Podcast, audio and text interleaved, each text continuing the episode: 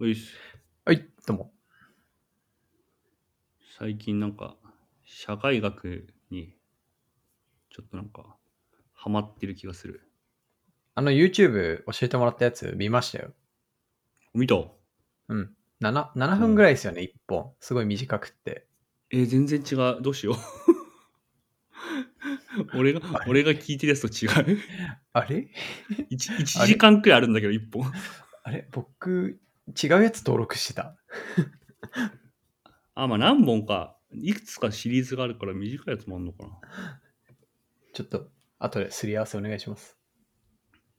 まあでもヤモッティとかも嫌いじゃない気がするんだけどね僕多分好きだと思います。好きな部類だと思います。うんおもろいですよ、うんうん。なんかまあ社会学もいろいろああるんだけど、なんか本当は社会学をめっちゃ語れたらいいんだけど、まだそんなに語るほど詳しくなってないというにわかです状か況ではあるんですよ。にわかですね。はいなんかはい。私もにわかでございます。うん。なんかでも、その中で、あの一個最近し知った、あの、まあ、学者の人で、うんまあ、そのボードリアールって人がいるんですけど、ボードリアール知ってます知りません。ボードボードリアル。うん。ジャン・ボードリアール。フランス人だった気がするな。ジャンボードリアル。ああ、うん。ウィキペディアに載っている。ジャンボー。うん。2007年没ですね。フロフロム2の2の情報いいいるボツ、はい3月6日ボツ、ああじゃあちょうど16年前くらいに亡くなってますね今から本、当そうですね。この、うん、うん。 14じょボードリアル16し16回忌だそうですね。だから今うん生きてたら93歳です。空っぽ 空っぽな会話だなこれ、僕の空っぽ具合を見せつける会話ですね、これ。うん、うんうん。あなんかこの人この「消費社会の神話と構造」って本でうんうん。有名なんだけど、はいはい。なんかこれをにわか読みしたんだけど結構面白いですね、おなんかあれですね、堤真二もこれに影響を受けて無印良品を始めたって書いてますね。ああ、そうそうそうそうそうそうそうそう、なんか日本だとそれが結構有名かも、話としては。えー、どういうことなんそれ。なんかまあ、この話めちゃくちゃ簡単に言うと、うん。なんかお前ら物で自己主張しすぎっしょみたいな。はいはいはい。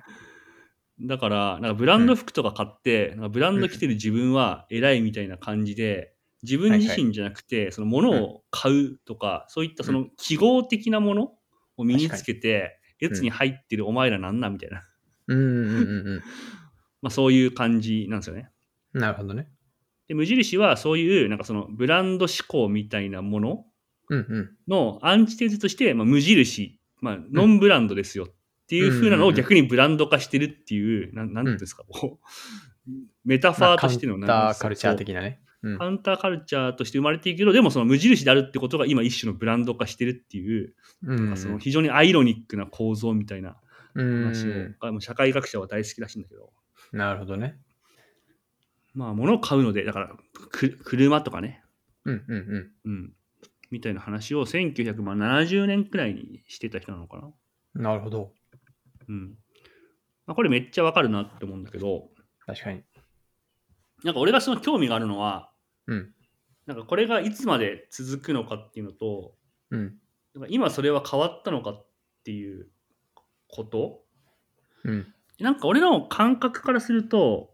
その多分1970年とか80年とかっていうのは日本でも一番イケてる人たちっていうのは、まあそのうし物を買うことによって自己主張してた人が多分多かったと思うんだよね。はいはい俺。車持ってるよみたいな、うんうんうんベンツ。ベンツ乗ってるよみたいな。うんうんうん。俺エエルメス着てるよみたいな。はいはい。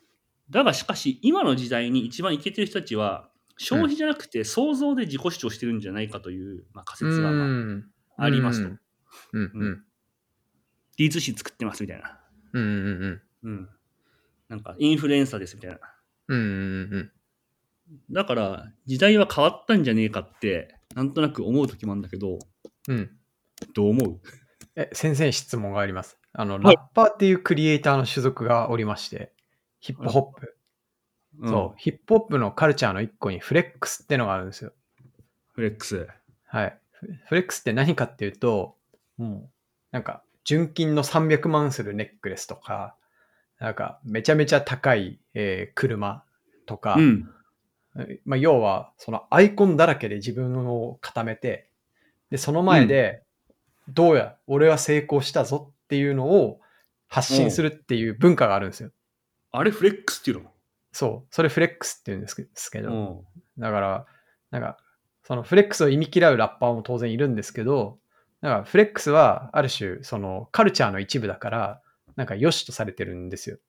うん。うん。だし、だしまあ今のその批判されてるジャンさんにあのひ批判されてるようなことを、あのもろで体現しながら、とはいえ彼らのなりわいは何かっていうと、創作活動によってヒップホップうん。ラップ、ラップを作って、そのラップミュージックをクリエイトして、あの、お金をメイクマネーしてるわけですよね。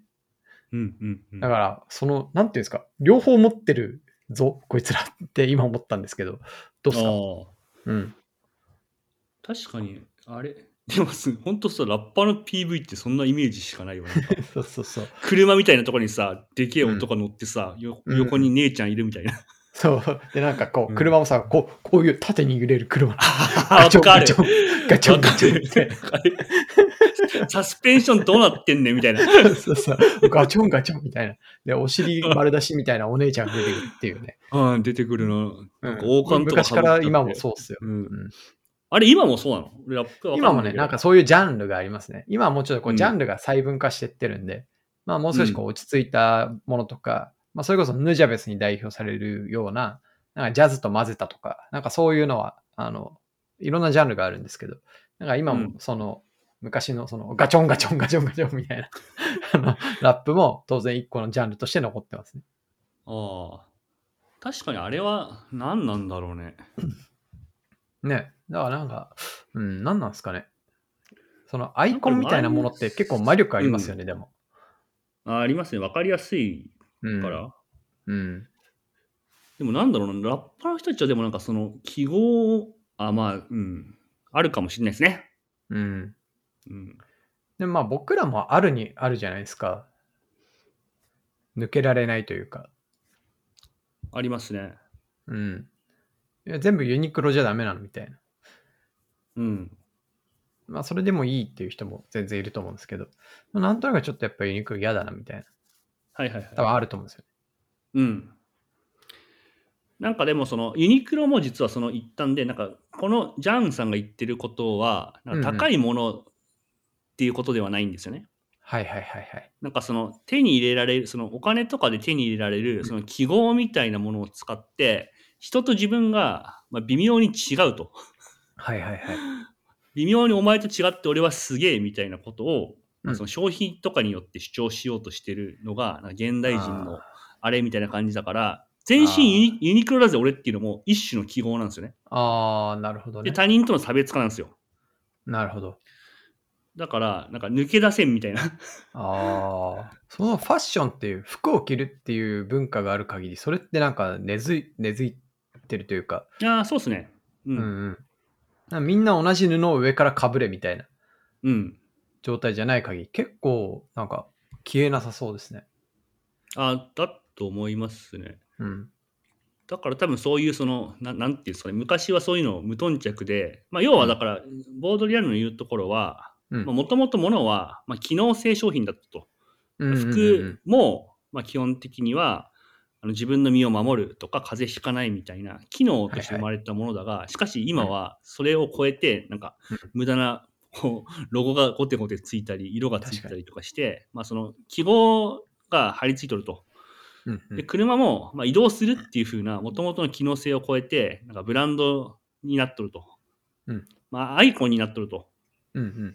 まあそう、そこの魔力がめっちゃあるから、まあそれによって、ちょっと俺違うっしょみたいなことを言うの人間好きだよねみたいな話をしてて、うんまあ、確かにな、それ、それなんかこう、なんていうんですかね、その大量消費時代というか、物がたくさん作れるようになっ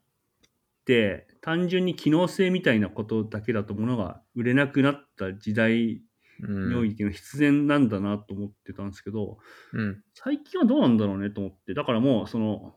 消費によって人と自分は違うっっていうのを言うのすらもはやなんかダセーみたいな感じになって、うん。もうなんかそう最近は結構物を作る側に回ってるのがかっこいいみたいなそういう変化があるのかなみたいなのを、まあ、なんとなく思い出したんですよね。ああ。まあなんか、したそらのうんうん価値観自体はあると思うんですけど、でもそれは割と昔からもあると思ってて、うんうんじゃあなんかその割割合かなみたいな。 あのその、マジョリティになってるかっていうと、なんかそんなことないんじゃないかなっていう。ああそうか。うん。うん。そこが分からんのでね、だから今の若者は何を考えて、だからその、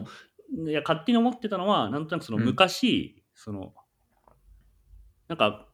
その若い人の中で何がかっけえかみたいなのって結構変わっていくじゃん。はいはい。 1960年とかは、なんかマルクスの本とか持 って、あなあ、んか確かにね。 自分学生運動してますみたいな。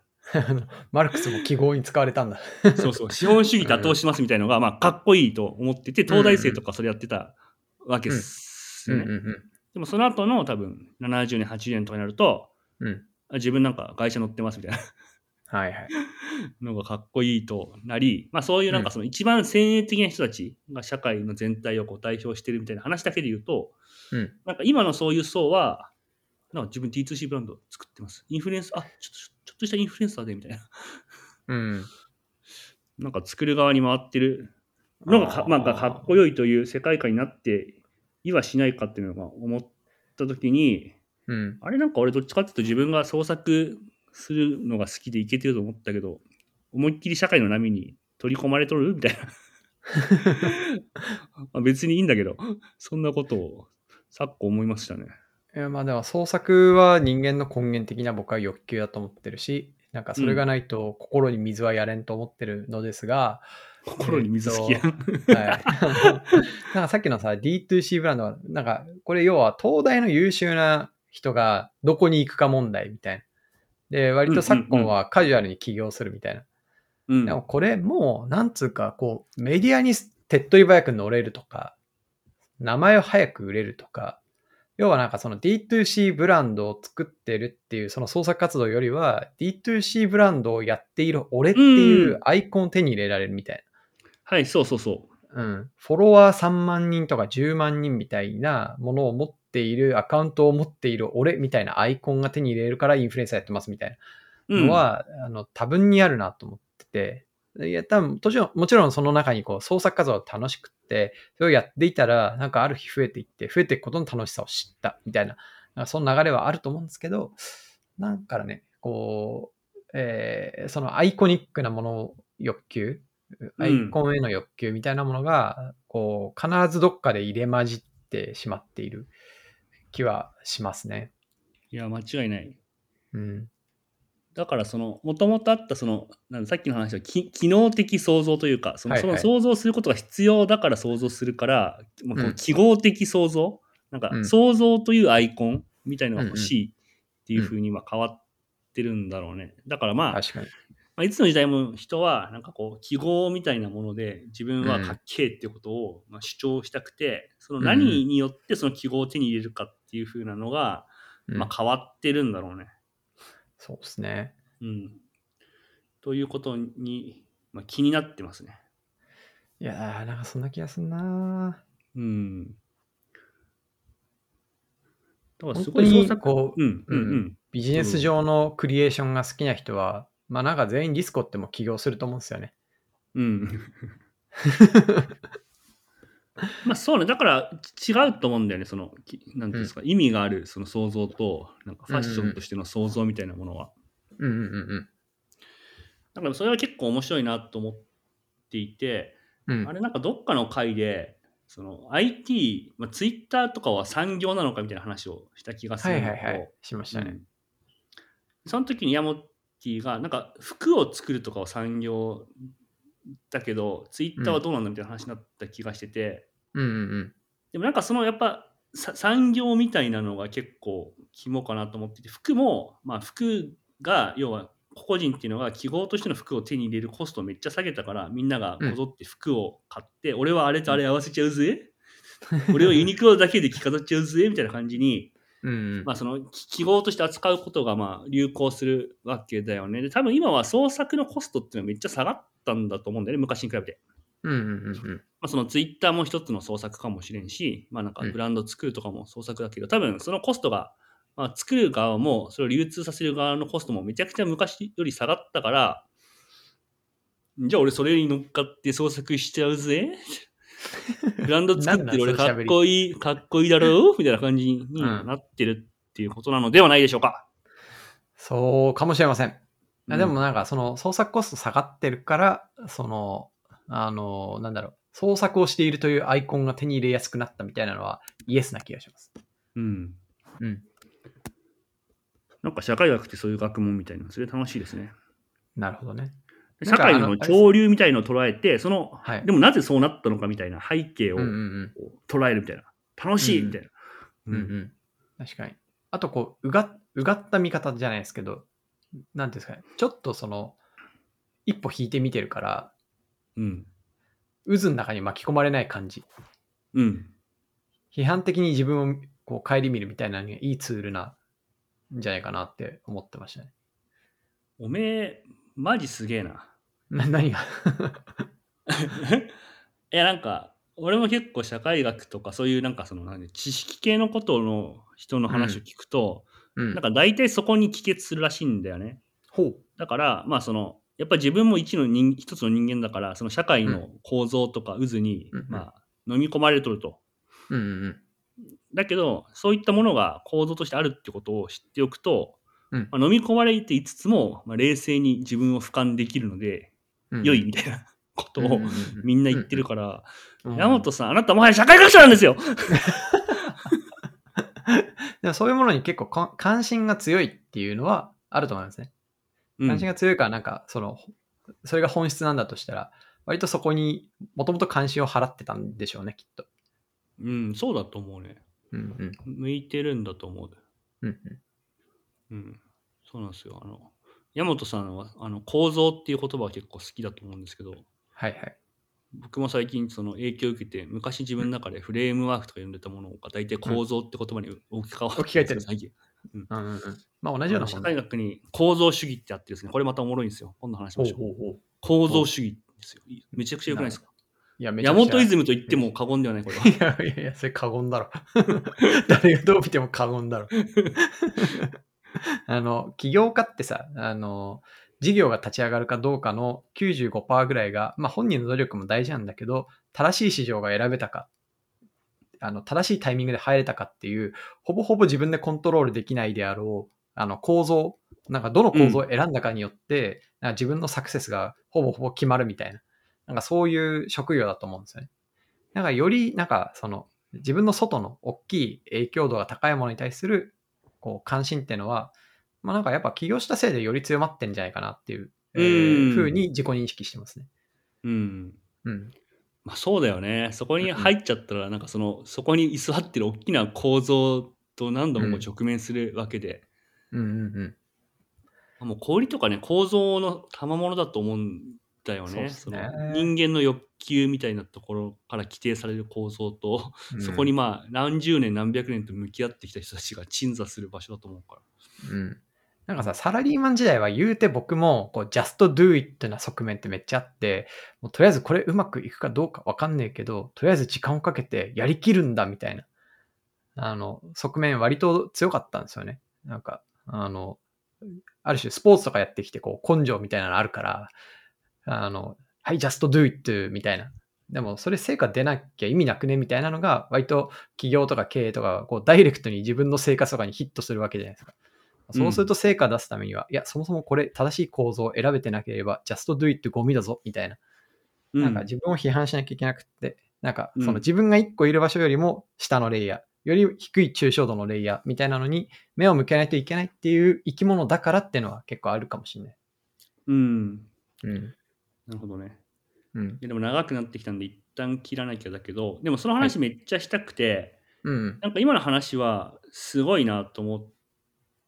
てて起業家ってめっちゃ大変な生き物というか、そそこに、まあ、自分のみならず多くの人を乗せてるわけだよね。ねうんその自分で選べないものに一応自分はそこに身を置いて、うんそこの中で変えられるものと変えられないものがある中でその上にさらに多多くの人を乗せてるわけで、うんうんまあ、まさにその構造をどう捉えるかってめっちゃ重要な話だと思うんだけど、うんなんか俺が最近思うのは実はそれは起業家に限らないのではないかっていうのがめちゃくちゃいや、それもマ最ジ近最近めっちゃあんだよね。ね俺。うんめっちゃ確かに。うんうんその話ぜひ今度したくて、うんなんか俺が最近思ってるのは世の中にはまあいろんな職種みたいなものがあるとは思うけど、うん例えば俺みたいなデータアナリストみたいななんか機能性職種どっちかっていうと、なんかいわうんいわゆる横軸系の職種って、うんうんうんなんかね組織内に実は PMF 全くしてない職種なのになぜか採用されるってことがそこそこある なって思ってて。間違そいないのそもそもそういう PMF しうる職種と会社みたいな関係性なのかっていうことだったりとか、うんうん PMF してない要はその呼ばれたはいいけど実は求められてなかったっていう時に、うんうんうんうんそのその会社の中のどの構造に目をつけて、うんまあ、一種市場選定みたいなことだから例えばぶデータ分析するにしても経営レイヤーに入るのか現場レイヤーに入るのか、オペレーションに入るのかマーケティングに入るのかみたいなのって、うんすごいなんかその選定と構造の理解が求められるなって思ってて確かその上で結構ちゃんとなんていうんですかマーケットメイクをしていかないとなんかに。うんう意ん、外と食いぶちがないみたいなとこ確ろかにが。あって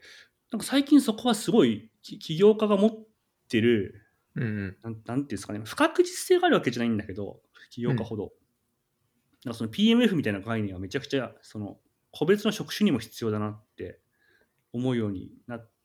てるしうんそこに気がつくと、やっぱその職種が何だろうが、結局ビズデブみたいなところに一番最初はいはいはい着手せざるを得ないっていう、なんかはいはいはいはい山本さんの通った道みたいな帰結を感じる、最近では。もうちのアナリスト、今みんな社内でビズデブだな、お前って呼ばれてますね。うんうんめちゃくちゃバリュー出すときに最後カスタマーインターフェースもやるみたいな。うんうん、いや、すげえ、すげえそうだなと思う。なんか起業家と社員の差分は、まあなんか間違った市場を選んでも食いぶちは保証されるみたいな程度うんうんうのん差分でしかないなと思っていて、なんかさっきあの起業家背負ってるねみたいな話やったと思うんですけど、いや僕背負ってねえなって正直思って、えうん世の中に選択肢大量にあって、で、その中で、まあ、何らかの理由でうちを選んだのは社員のあなたですよねみたいな。あうちのその経営の結果、まあなんかなっても、その最終成果として僕らが取れるのは、まあ会社があの潰れちゃったら、まあ潰れちゃいました。ごめんなさい。で皆さん、あの、就職できるように最低限、こう、なんかブランドというか、テンエクセ頑張ったっていうことは意味があるものでしたって言えるような終わり方をしますよぐらいしか多分言えねえなと思って、うんうんうん。うん。だからあんま背負ってないなって思いました。えー、 面白い。うん。あんま背負ってないイコール、そのどの人にも自分で選ぶ力みたいなものの発揮っていうのは求められてるなって思いました。うんうんうんうん。うん。あでもいい考え方かもね。うん。なんかさ、俺とかも今デジタル庁にいてさ、 うんうん。なんか本当にもう分析みたいなものかもうニーズないない。いや、なくはないんだけど、みんなあるって言うけど、なんか真の意味で、い、わゆるその、うんなんか深いペインに刺さる何かかみたいなのも全くないと思ってて、はいはい。結構市場形成を自分でしていかなきゃいけないなっていう中で、まあ、そう他の大メ変ンバーとかもいうるんから、うん。なんか頑張って仕事作んなきゃみたいな感じのところもあるんだけど、おお。まあその特にまあ俺はなんかそのななんとなくその上辺の仕事というよりはちゃんと刺さって、その後もこう一回そこでその仕事が発生したら、うんまあ半永久的に動くものみたいなものだから、うん。どっちかというと企業でいうとこのちゃんとしたマーケットみたいなものじゃないとうん嫌なタイプだから、うんうん。